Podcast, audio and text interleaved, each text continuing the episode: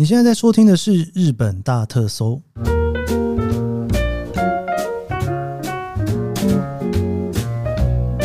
欢迎收听日本大特搜，我是 Keith 研究生。今天是2023年令和5年5月1号星期一。今天啊，应该算是日本黄金周已经放到了第3天，对，从上个礼拜六开始放，礼拜六、礼拜天、礼拜一。假设今天有请假的话，第3天了齁。但是其实日本今天是上班日，所以说你还是会看到很多上班的人潮啦。除非你把今天跟明天2天都请假请掉，你才会是一个连续9天的放假哦。不过请掉的人其实还是蛮多的齁。如果你看东京的房价的话，今天明天呢，其实还不算是太夸张的房价。不过从后天开始，这个基本上就是一个非常可怕的饭店的价钱了齁。那今天呢，台湾也是放假日，是5·1劳动节齁，所以反正就是一个5月初大家都在春天放假的日子。不知道到底最后有多少人黄金周跑来日本玩了呢？我自己应该会在黄金周的时间会去个百货公司或者是 Outlet 吧，因为这个礼拜应该会是这个季节里面春装换季打折扣最多的时候，反正去人挤人一下啦，看一下状况。反正而且我也没有买机票，所以基本上呢也不太可能离开东京。东京近郊的饭店啊，基本上现在也是属于一个订不到的状况。Anyway， 好像听起来也不是一个多么开心的黄金周。不过这个黄金周我自己是有个小小的计划啦，想要把家里面的阳台稍微布置一下，变成一个可以比较舒服的地方，铺个有点像是塑胶木头的地板，然后放个桌椅这样子，准备迎接，不能说迎接夏天，因为夏天很热，基本上不会待在阳台，应该是春天末吧，最后的春天。然后还有秋天啦，因为日本基本上只有春秋两个季节你有可能坐在阳台，要不然夏天太热，冬天太冷，基本上都不太可能。好的，今天因为黄金周的关系，应该很多人都搞不太清楚黄金周到底要放什么假，所以我就想说就来聊一下黄金周这件事情吧。到底是什么样子的节日让这一个礼拜变成全日本最热闹，而且超过日本所有的假期，就包括他们连过年都没有放那么久，一整年最长的这一个假期，5月初的黄金周。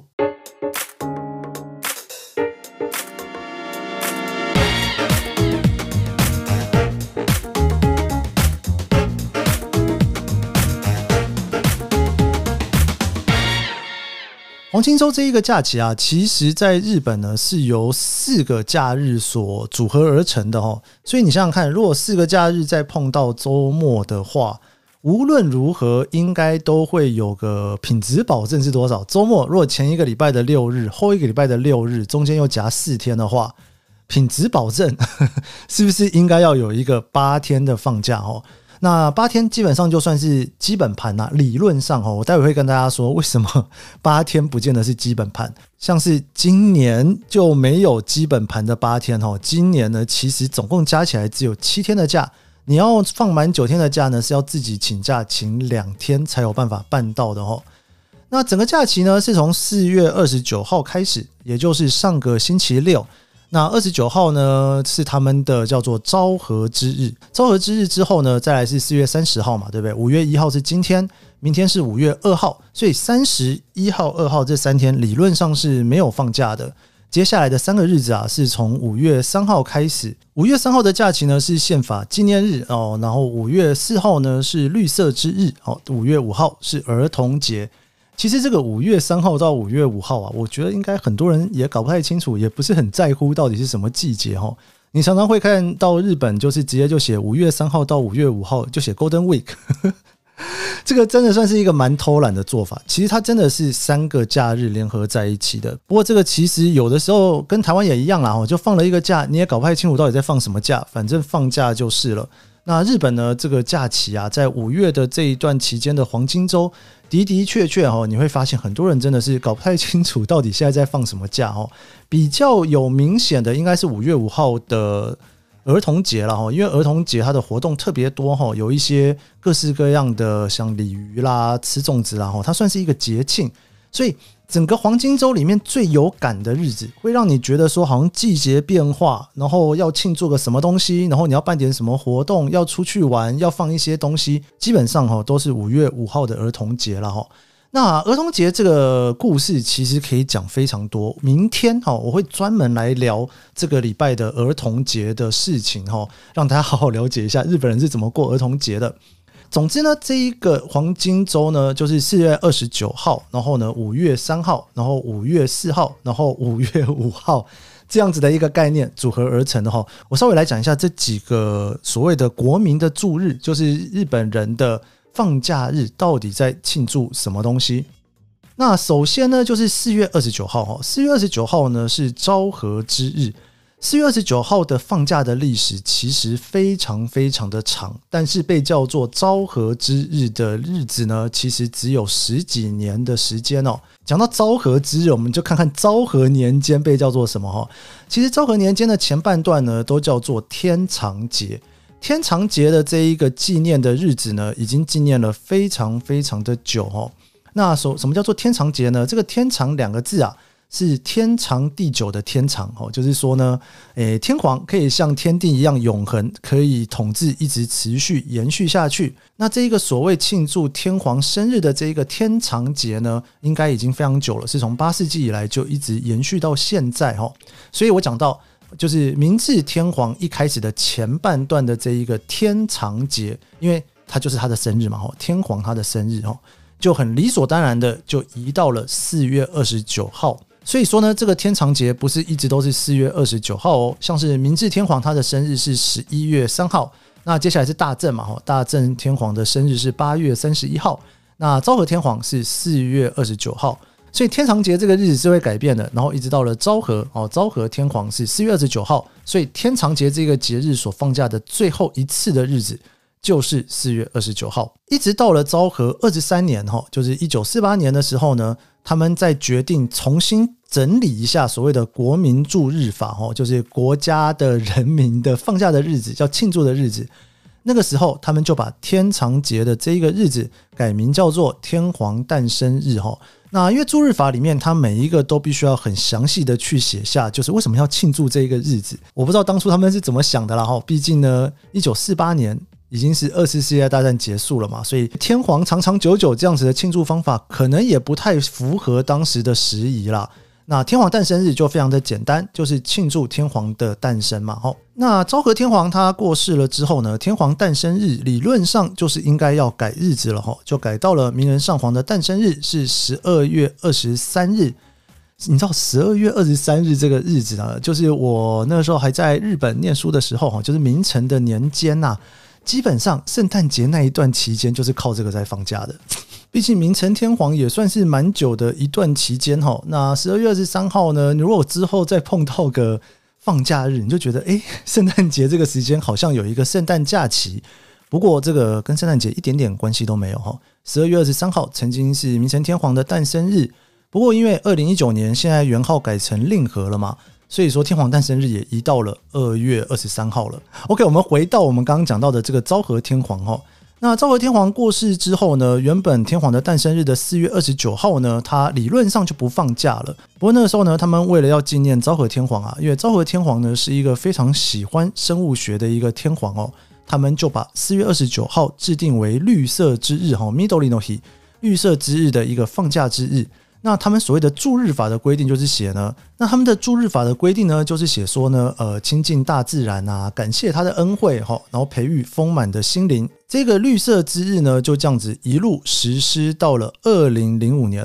那这个16、17年的时间，在2005年平成17年的时候，祝日法呢，它又重新修改，将这一个日子改为昭和之日，让大家一起来回顾经历巨变的昭和时代，并且展望国家的未来。你看这一个4月29号就这样子改过了3次的名字从天长节，然后改名叫做天皇诞生日，后来又改名叫做绿色之日，最后又改名叫做昭和之日。一个名字改过那么多次，我想说在日本应该也不是一件常见的事情，在全世界应该都不常见吧。不过呢，这个4月29号啊，算是放假放了非常久，非常有历史的一个放假日，只是它放假的原因不断的被改变。好，你看好天长节这个就消失了嘛，改成天皇诞生日。那天皇诞生日随着天皇换了，所以说又改到别的日子。那接下来换成的这个绿之日跑到哪里去了呢？其实这个绿之日呢，其实还是存在的哦，他把它往后移了5天。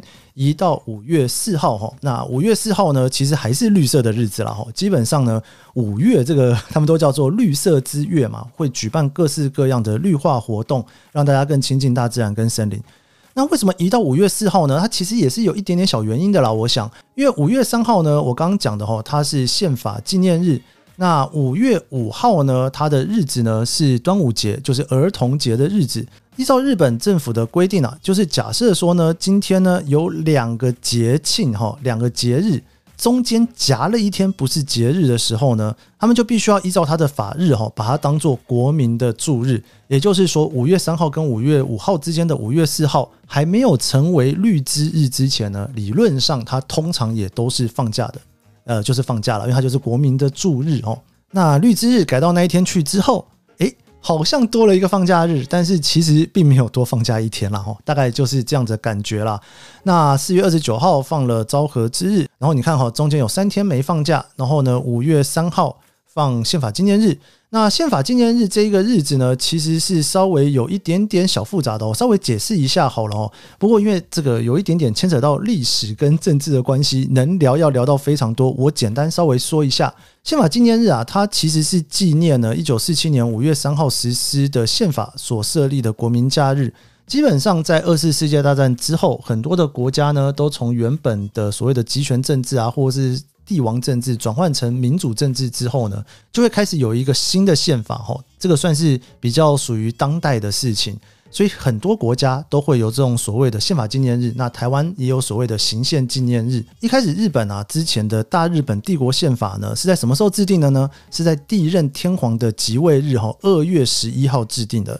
所以他们就在想说，那我们是不是就用明治天皇的诞生日11月3号来设定成为宪法纪念日。不过据说啊，那时候的 GHQ 就是驻日盟军总司令，他们就觉得说用那一天不太好。总之呢，他们就在后来整个讨论之后呢，他们就把它改为实施日是5月3号。那2月11号后来其实也是一个放假的日子，2月11号是建国纪念日。那11月3号呢，后来其实也是有放假了，那个时候是明治节，后来称作为文化之日。你看，日本各式各样的节日其实很多都会跟他们的天皇的故事有一点点关系，不过他们在驻日的里面呢，他们就会把它稍微去说明一下，像我刚刚讲到的这一个文化之日，他们算是热爱自由和平促进文化的日子，在他们内阁府的国民的假日里面是这样子去定义的。日本的宪法呢其实有一些比较特别的规则啦，那最主要是因为呢经历了二次世界大战之后嘛，所以说他们其实在当时撰写宪法的时候不完全是日本人自己写出来的宪法啦，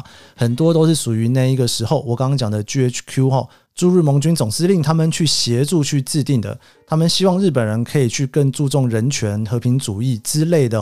所以现在其实如果在日本有的时候讲到这种所谓的宪法或者是他们的宪法纪念日，他们通常都会伴随来的议题都会是跟人权相关的议题。好的，那5月5号呢是儿童节。儿童节我们明天聊，因为它能聊的事情非常多，而且也是比较有趣的一个题目啦。它是一个如果你来日本玩的时候呢，你会特别有感的一个假日。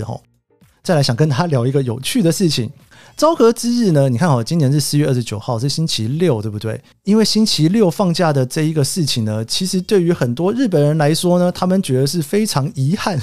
非常残念的一件事。为什么呢？因为如果他们的假日呢是碰到星期天的话，他们是可以补假一天补到星期一的，但是星期六没有。星期六你放假，那个如果你刚好也是星期六，那就没了，没有要帮你补假的意思。那个日本的这个放假的法律，其实是非常非常复杂的。以前5月4号还不是绿色之日之前，它是叫做国民的休日嘛，因为前面一天是放假，后面一天是放假，那这一天就是政府送给你的一天。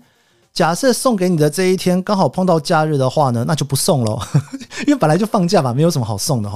好，那4月29号是什么状况呢？4月29号它碰到的是星期六。那日本的法律呢，在以前啊，在根于这种所谓的放假日的法律规定的时候，当时的法律只有星期天是放假日，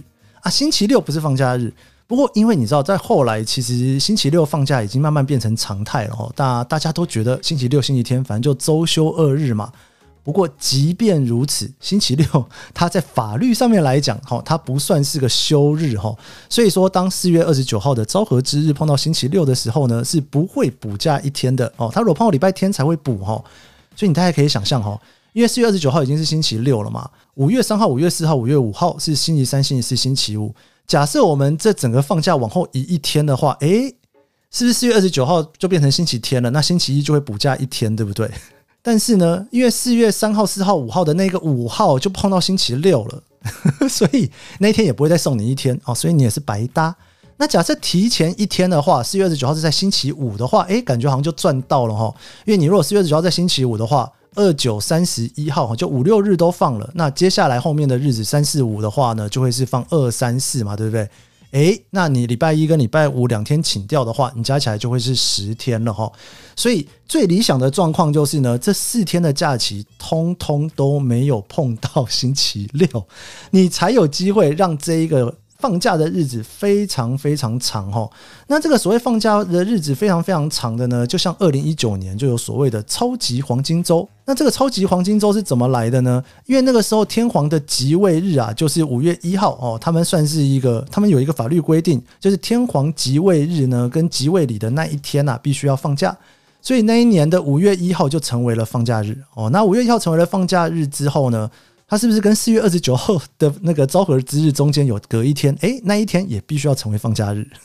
然后呢，5月1号跟5月3号之前的那个5月2号也成为了放假日齁。你看5月1号忽然天空降下来一个天王即位日之后，就忽然多了3天的假期。那5月5号本来就是儿童节嘛，那2019年的儿童节刚好又是礼拜天，所以5月6号呢又补休了一天。所以他们就等于从4月27号一直放到了5月6号，就是从星期六一路放到了礼拜一，超级黄金周。不知道大家还记不记得，在2019年的超级黄金周其实也发生了另外一件事情，就是令和之乱。他们整个年号改成令和之后，整个所有的电脑系统全部都宕机宕的一塌糊涂，因为修改这个实在是太麻烦了。哇，这个4年前的事情，不知道大家还记不记得呢？其实今年啊，2023年除了4月29号丢了一天，平白无辜丢了一天之外呢，2月11号的建国纪念日跟9月23号的秋分日其实都是在星期六啊，这个通通都没有赚到。就是你就会看到在 Twitter 上面大家就会说，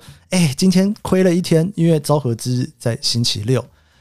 好啦，不知道大家听完之后对于黄金周有没有特别的感觉呢？5月的第一个礼拜，春天来，大家都会出去走走的时候，但是这个黄金周啊，也是塞车塞人塞火车最严重的时候，飞机票也非常的难买在国内线里面，甚至呢日本人要在黄金周出国，机票也是相当相当的贵。不知道大家黄金周的时候有没有来日本玩？如果没有的话也没有关系，等黄金周之后人比较少一点再来玩，可能比较适合啦。